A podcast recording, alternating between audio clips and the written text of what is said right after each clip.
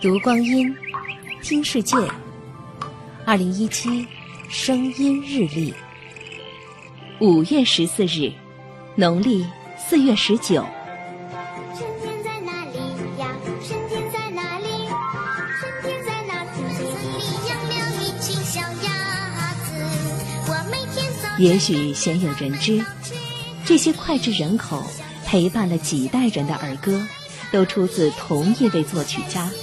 潘正生先生之手，因为这首著名的《我在马路边捡到一分钱》，潘振声被称为“一分钱爷爷”。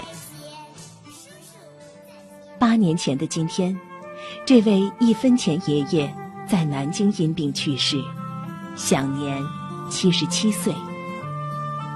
潘振声其实是上海人。早年曾担任过小学老师。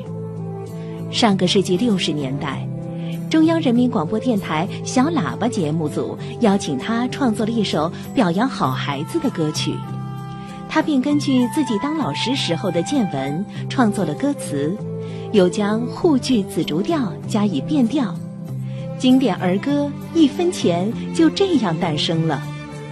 这首歌的手稿后来成为上海公安博物馆的馆藏文物，如今仍静静悬挂在橱窗内。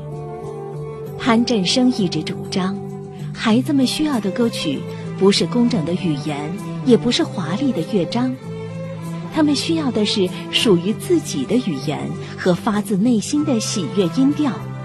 只有这样的歌曲，才能赢得孩子们的心。